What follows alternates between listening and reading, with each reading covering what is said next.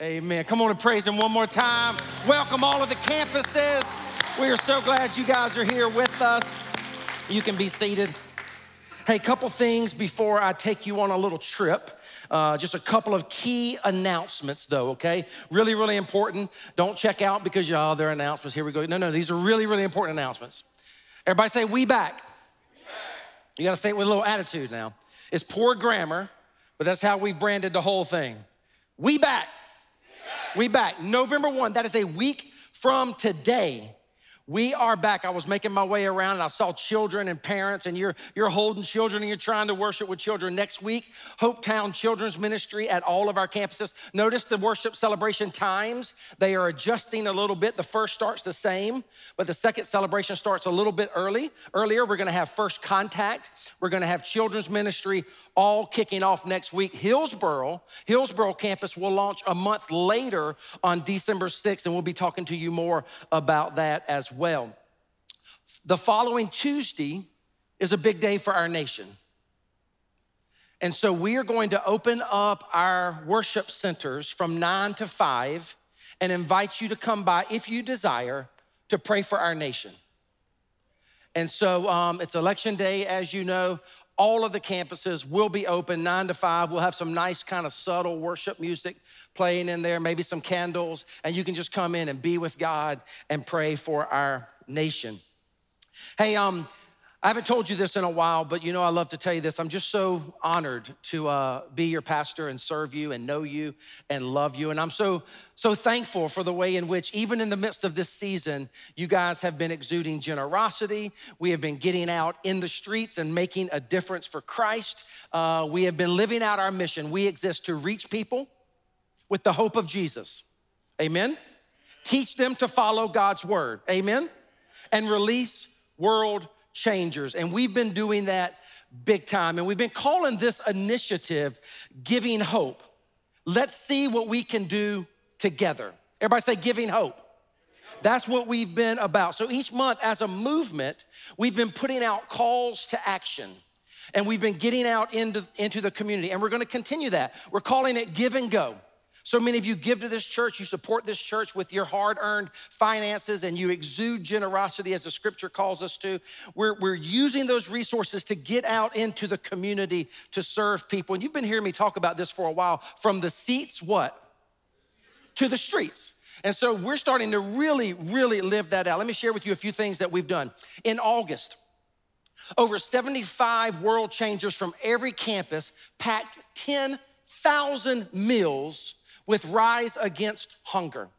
In addition, our church gave a donation to that ministry so that we can continue to bless the needy. Remember, Matthew 25 says, When you've done unto the least of these, what? You've done it unto me. In August, check this out, our Garner campus was able to launch a virtual learning center which has provided safe physical location with a dependable internet, along with loving staff and world changers that assist over 50 families every single day, Monday through Friday, coming in to learn. That's giving hope, church. In September, check this out New Hope staff served around 100 Durham police officers and support staff. It's a hard day to be a police officer. And we, we want to try to respect them and honor them as the scripture tells us to. Now, don't mishear me. I realize there are some bad ones, but no one wants a bad officer taken off the streets more than a good officer. And so we went out, we served the police officers those days, had an incredible time with them, fed them all lunch, and uh, also gave a donation to the Durham Police Department. Um, in October, New Hope made a $2,000 donation to a local mentoring program for children at risk. And also in October, our Sanford campus created extra Hope Town at Home kits for women and children at Haven of Lee County, an organization committed to providing safety to care victims and survivors of domestic violence. Now, there's more up here, but I'm gonna skip it. That's just like the tip of the iceberg of the way in which you through your giving and also you through your serving is allowing us to pivot in the midst of 2020, get out in the community more and be the bride of Christ. Hear me out here. I, I, if there's one thing I believe God wants to bring out of 2020, it's to thrust the church out into the community. So even though next Sunday we back, right? We're coming back. Let us not slip into the false illusion that we're just gonna come back in and like a bunch of frogs jump on our church lily pads and sit here. Instead, we're gonna keep coming here, amen? But we're gonna keep going out there. That is what reach, teach, and release is all about. And so, thank you for your generosity. Uh, thank you for the way in which you support the ministries of this church. If you haven't yet or you desire to, uh, you just simply go to uh, newhopechurch.org uh, and you can slash forward slash give, or you can do the app. Um, we have giving kiosk as well, or the most popular way people are doing it these days is you just simply text NH movement to 77977. Follow the prompts and become a monthly reoccurring giver with us. Amen. Hey, just a couple of quick things uh, as we get to the word. Uh, two weeks from today, I'm starting a brand new series called Unshakable. It's a study in First Peter. So we're just going to plow through the book of First Peter. Encourage you to go ahead and start reading that. Uh, lastly, um, this month, who knows what October is?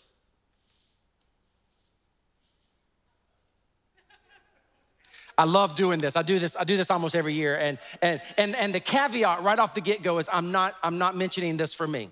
Forget me. It's Pastor Appreciation Month. And everybody chuckles, they laugh. They, no, no, please, I'm good. I'm good. Really, I'm good but we have a lot of pastors at this church. And I always throw all the church staff in there as well. And I know that you at all of our campuses, you know a pastor or a church staff member at New Hope Church that you know have gone, has gone the extra mile and you love them, they love you. Do, do, do a good thing. We only got a little bit left of October. Bless a pastor, not me.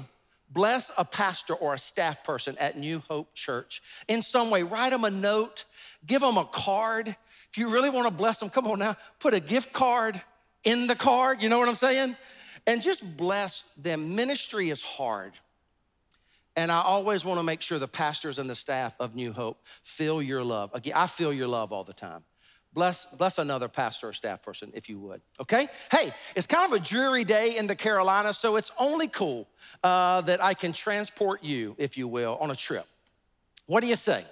Let's go to Washington, D.C., our nation's capital, and let me take you to a, a historic and profound parcel of land where some amazing things have happened in this country. I'm talking about right in front of the Lincoln Memorial. Welcome to part four of Living in the Age of Rage. Here we go.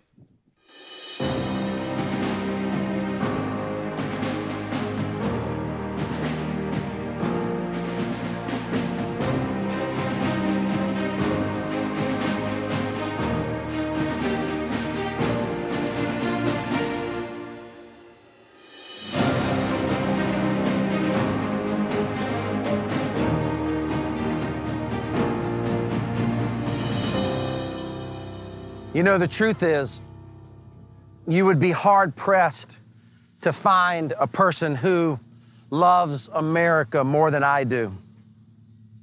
I was born and raised in the Carolinas my entire life, and I deeply, deeply love this country, which is why I come to this particular sermon series with such a heavy heart such a burden for what we see going on in our country right now. I've lived quite a while now, and I don't think I can ever remember a time when our country was so volatile, where people were so antagonistic to one another, where the anger and the rage was just at a feverish pitch in this great country that I love. Which is why I'm so grateful that God's word speaks to us in the church about how we are to live in these tumultuous times. Hey, welcome. Welcome to part four of living in the age of rage. I'm so glad you're here to join us. If you will recall, we during week one, we looked at the three R's of anger management. Just by way of review, let me just encourage you, if you have missed any of this series, to go back and catch it on our website, newhopechurch.org, or our YouTube channel.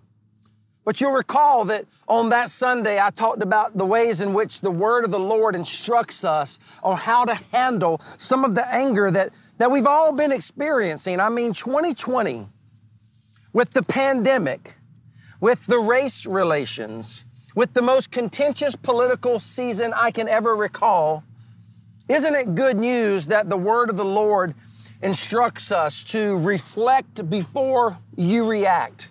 Remember, to be quick to listen and slow to speak, to restrain your remarks, and three, remember the results. Anger and rage never brings about the righteousness that God desires for you and He desires for me.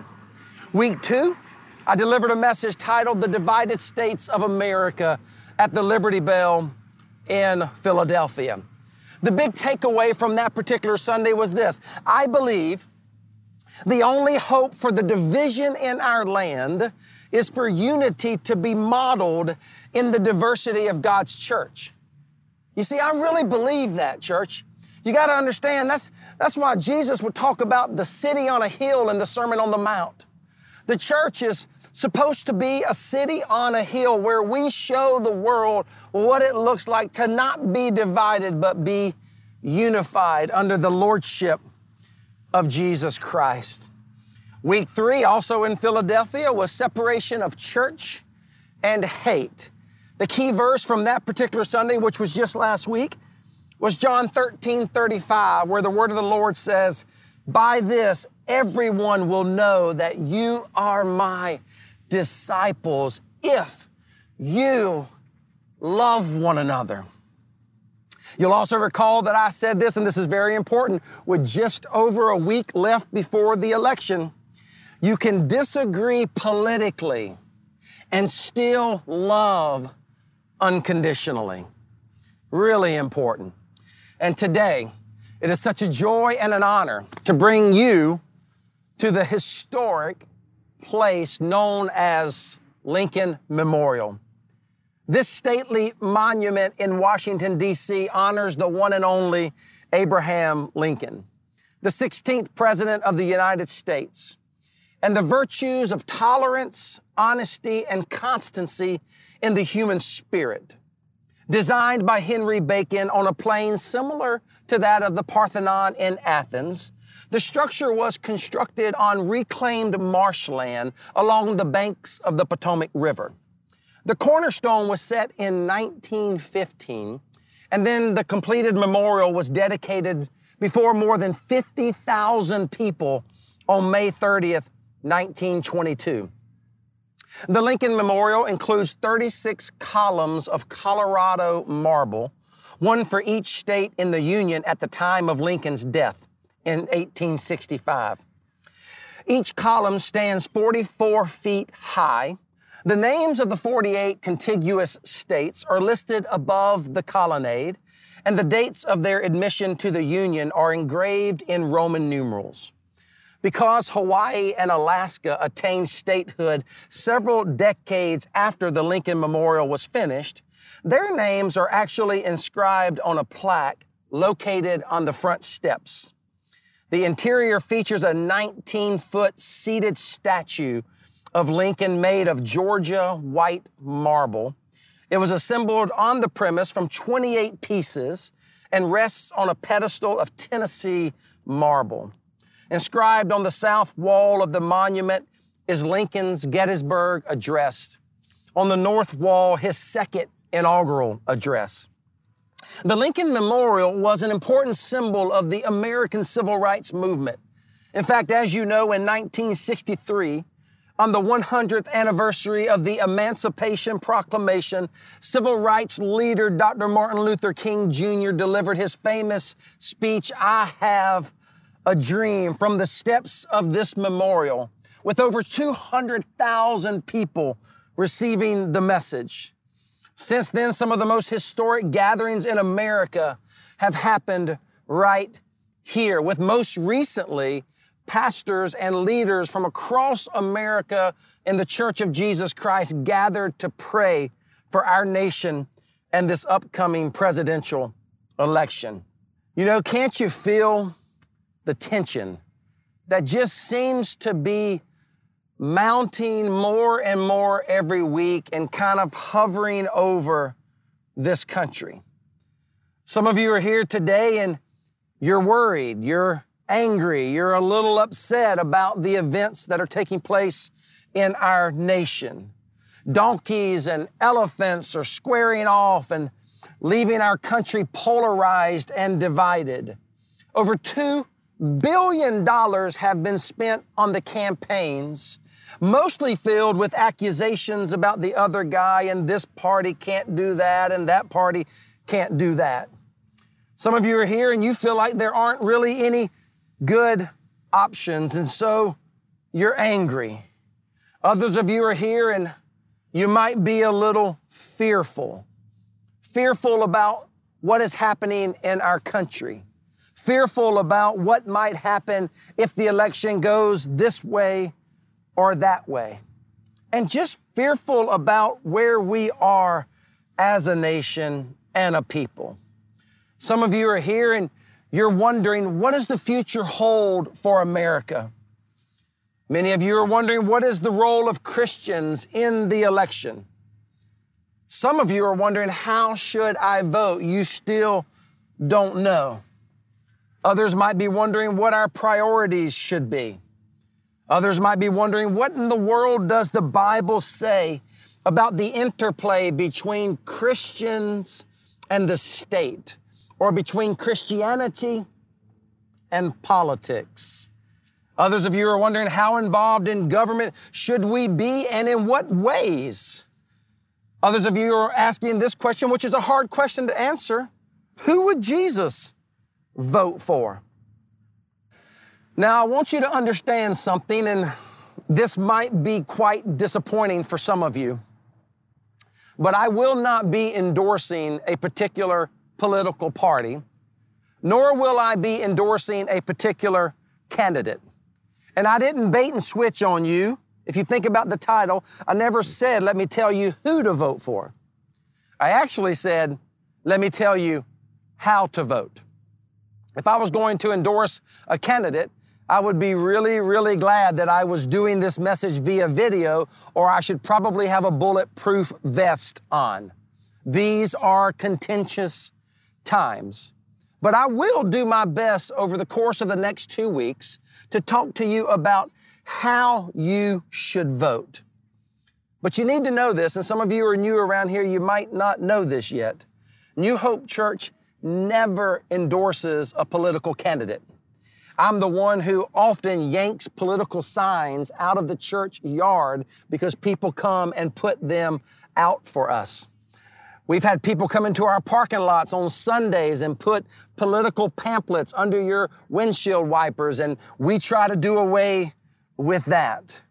As a church, listen to me, we will never be politically hijacked during a season of politics.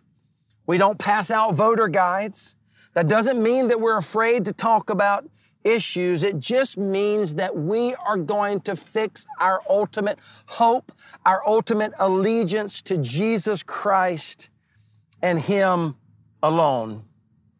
I learned a long time ago, and some of you need to really grapple with this, that equally sincere Christians attempting to follow God's word can have genuine disagreements over how their faith convictions best get expressed at the ballot box and in public policy. Now, a lot of people try to make you think that they know how Jesus would vote, but listen to me, church. It's just not that easy. There is good and there is bad on both sides, but people will try and convince you they have a corner on how God would vote. They'll say things like this well, Jesus was always right, so God must be right. And so right means that he must be a Republican, right? No. Others will say Jesus came riding into Jerusalem on the back of a donkey. Oh, a donkey is a symbol of the Democrats. So Jesus must obviously be a Democrat. Again, no. Or the Bible says that Jesus ate with publicans. Ah, publicans sounds a lot like Republicans. So Christians should be on the Republican side of the aisle. I've heard Democrats say, hey, are you kidding me? Jesus was a health care dispensing machine. He was always giving out free health care for all wherever he went. So he's obviously a Democrat, right? The truth is, it's far more complicated than all of that. And so, what I want to just remind you of today is that as Christians, we are a part of a capital K kingdom. Yes, we live in this world. Yes, we engage in politics. Yes, we vote because it's really a privilege and an honor to vote. But at the end of the day, our ultimate allegiance is to Jesus Christ and Him alone. And before I talk about four really, really important words today, I just want to challenge you between now and November 3rd and after November 3rd. Listen to me, church. Our job is to always put love above politics. Be a follower of Jesus who loves Him and people first. You will recall that the greatest commandment is to love the Lord your God with all your heart, mind, soul, and strength, and love your neighbor as yourself. We can always disagree politically, but we must always love unconditionally. Now, next week, I'm going to actually lay out some planks, if you will, some important planks on which we should build a political foundation. Again, I will not tell you who to vote for. But if we will stand on these planks and this foundation, we will develop a solid biblical Christian worldview, and you might be given some information that'll help you decide how to vote. But today, here's what I want to do I want to talk to you about four critical words that have been lost in our culture. Again, as I watch the events of late, I have a burden for our nation. My heart hurts for how I see people treating one another. Even on this trip to Philadelphia and DC, I've just been burdened as I've watched people hurt one another, yell at one another, be angry with one another. And so I want to talk to you today about four foundational words on which Christ followers stand during this time of contentious politics. Number one, write it in, type it in, whatever the case may be. If you're online, type this into the chat section. First word of utmost importance civility. Civility. Listen to me, church. Please, please. We treat people with respect in the public square. I said it during one of our previous messages, but it is so worth saying again. We can disagree without being disagreeable. We have to stop expecting people who might not be Christians to act like Christians. America is no longer a Christian nation. I hate to break it to you. We are living in a post Christian era. They call it post Christendom. And so we can't expect other people to behave or act or vote like we want them to. Civility is something that is lost in our culture today. Civility, just by a working definition, is decency and tolerance as a virtue.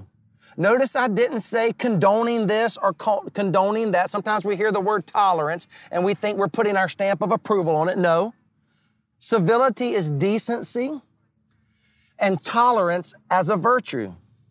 Always be ready to give an answer, the Bible says, with gentleness. You guys remember that sermon series we did earlier this year, Anxious for Nothing? It was grounded in Philippians 4. You remember this verse? It's a really good verse to dust off and bring back out during this last week. Let your gentleness be evident to all. Here it is. The Lord is near. Christians are to be civil, gentle people. Last week I asked the question, when did it become okay to hate people? I mean, come on, church. What is happening in our world where hatred and violence is just so rampant? You know, we were in Philadelphia videoing the last installment. You probably heard we were going to shoot at the Museum of the American Revolution. And to make a long story short, I was connected with uh, a man by the name of Father Bennett and uh, had a great conversation with him. He said, Yes, come on over. We went on over. Now, he was wise. He checked us out, he checked our website out.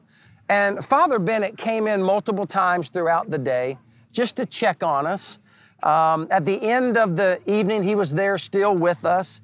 Um, he took me into a little like um, little chapel area, and uh, he talked about the way he had spent the afternoon watching some of my messages uh, from New Hope Church. He had subscribed to the YouTube channel, um, and he asked me to to bless him which in my experience means just to pray over somebody, but it might not have been what he meant. But I prayed over him and we gave a love offering that really, really blessed his church.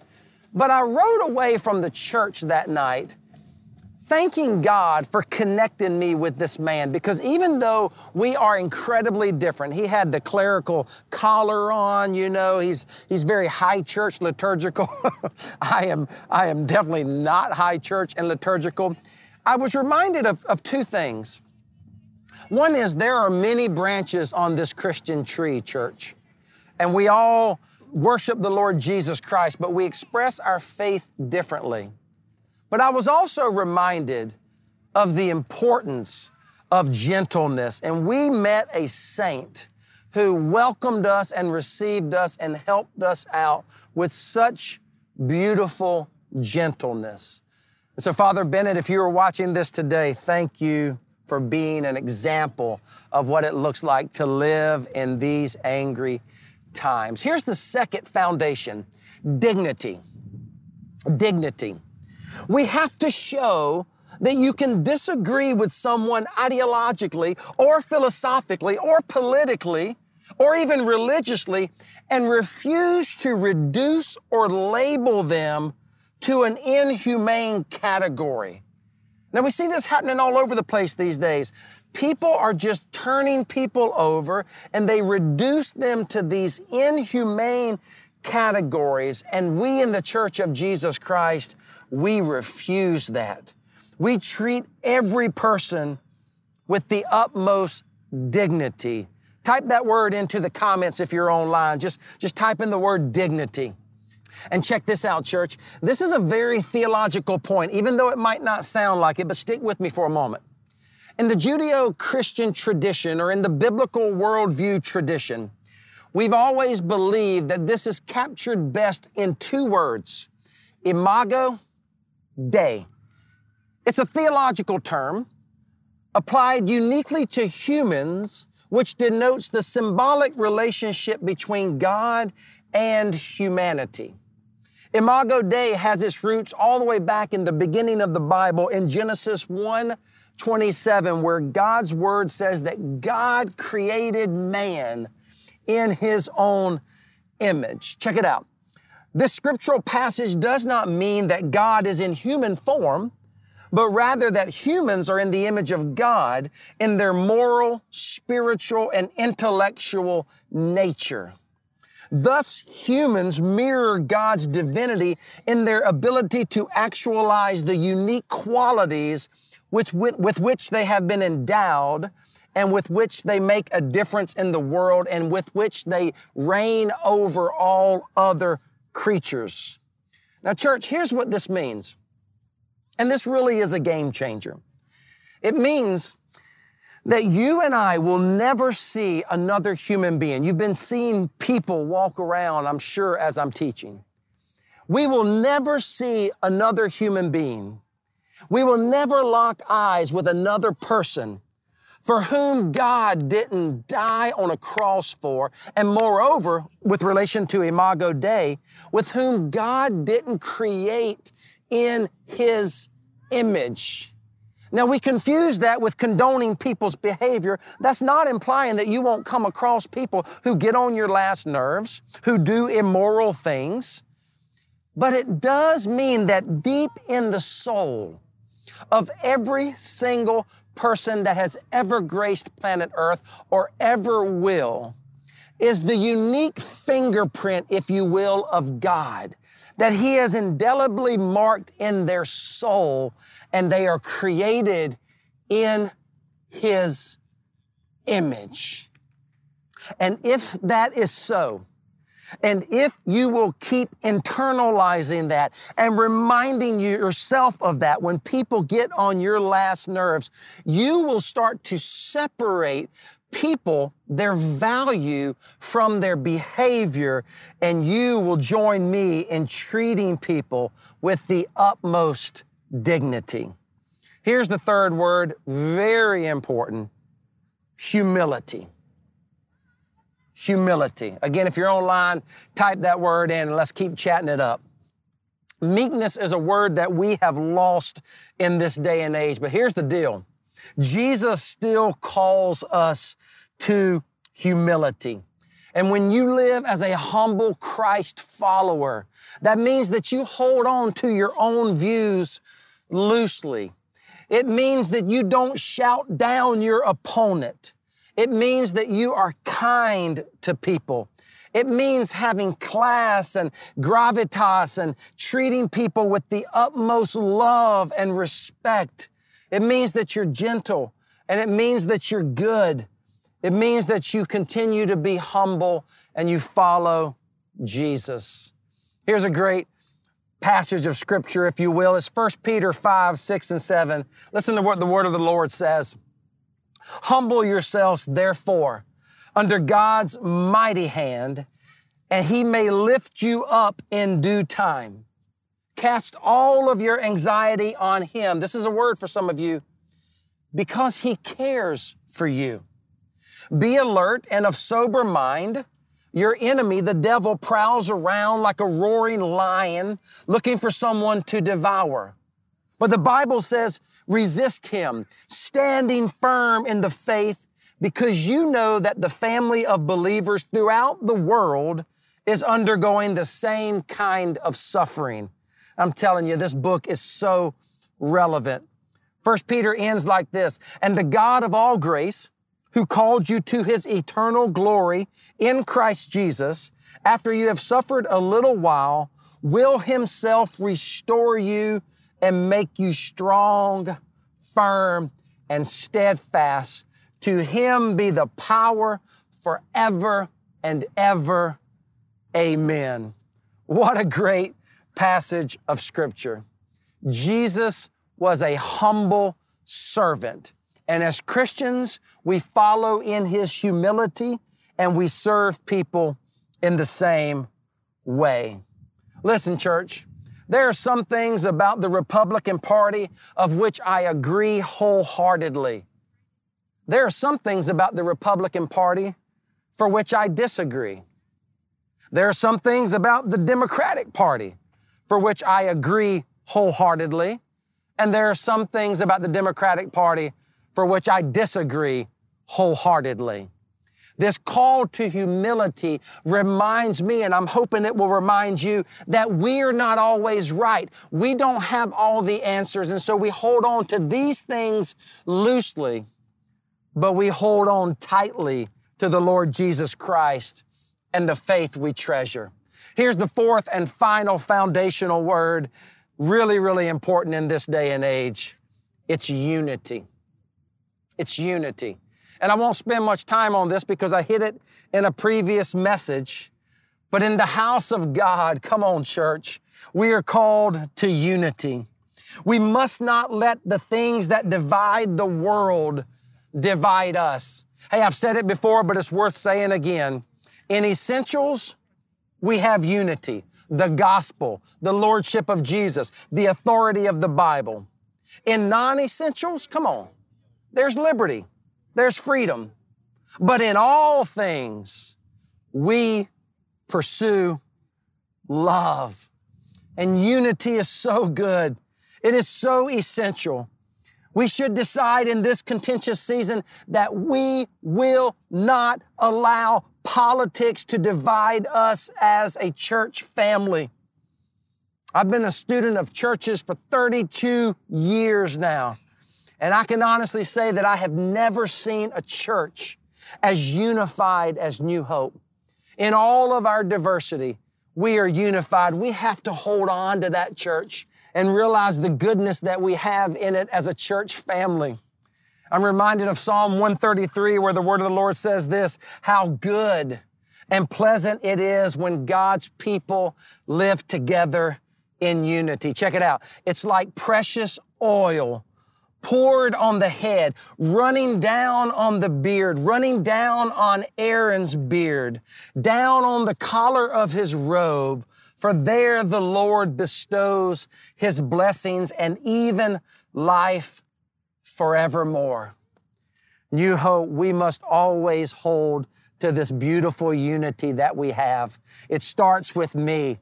And like oil, hopefully it rolls down, it flows down to the staff of this church. And from the staff, it flows down to the membership and the world changers of this church. And from all of us together, it flows down to the world. And they will look at us as the world gets more and more divided, more and more contentious, more and more antagonistic. They'll see this, this people, this community, this colony, if you will, living in the world but not of the world and exuding this unity that is contagious and beautiful at the same time.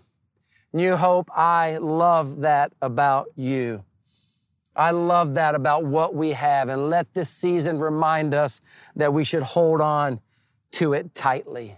Four foundations on which Christ followers stand during this time of contentious politics. One, civility. We embody civility and we treat one another with the utmost respect. Dignity. We believe that everyone is made in the image of God and that impacts how we treat all people. Humility. We stay low. We lift up Christ, but we follow Him in His humility and for unity. We are a unified body of Christ, lifting high the name of Jesus, desiring to reach people for Him, teach them His word, and release world changers. That is who we are. Put these four words in front of you. Hold on to them during the course of this next week and hold fast to these things that we might be faithful to our good God. Pray with me, church. God, thank you for this sacred ground on which I stand. God, my mind is blown when I think about all of the important, momentous gatherings that have happened right here. Father, with a little more than a week left, we know that you are a global God, but we believe you care deeply for America. And so we pray. We pray for wisdom on high. We pray for our nation. We pray for our governing authorities. And Father, we ask that your will be done on November 3rd. And God, we thank you that even if the candidate that we prefer does not get elected, our hope is found in nothing less than Jesus' blood and righteousness. So, Father, thank you that on November 4th, 5th, 6th, and beyond, you, Lord Jesus, will always be King. And so we pledge our ultimate allegiance to you, Lord Jesus. And we thank you that we are not of this world and that you have called us to another place. But as long as we are here, oh God, we ask that you help us embody civility and dignity, humility and unity. God, may we be united under the lordship of your Son, Jesus Christ. And we pray all of this in His matchless and powerful name. And all of God's people said together, Amen.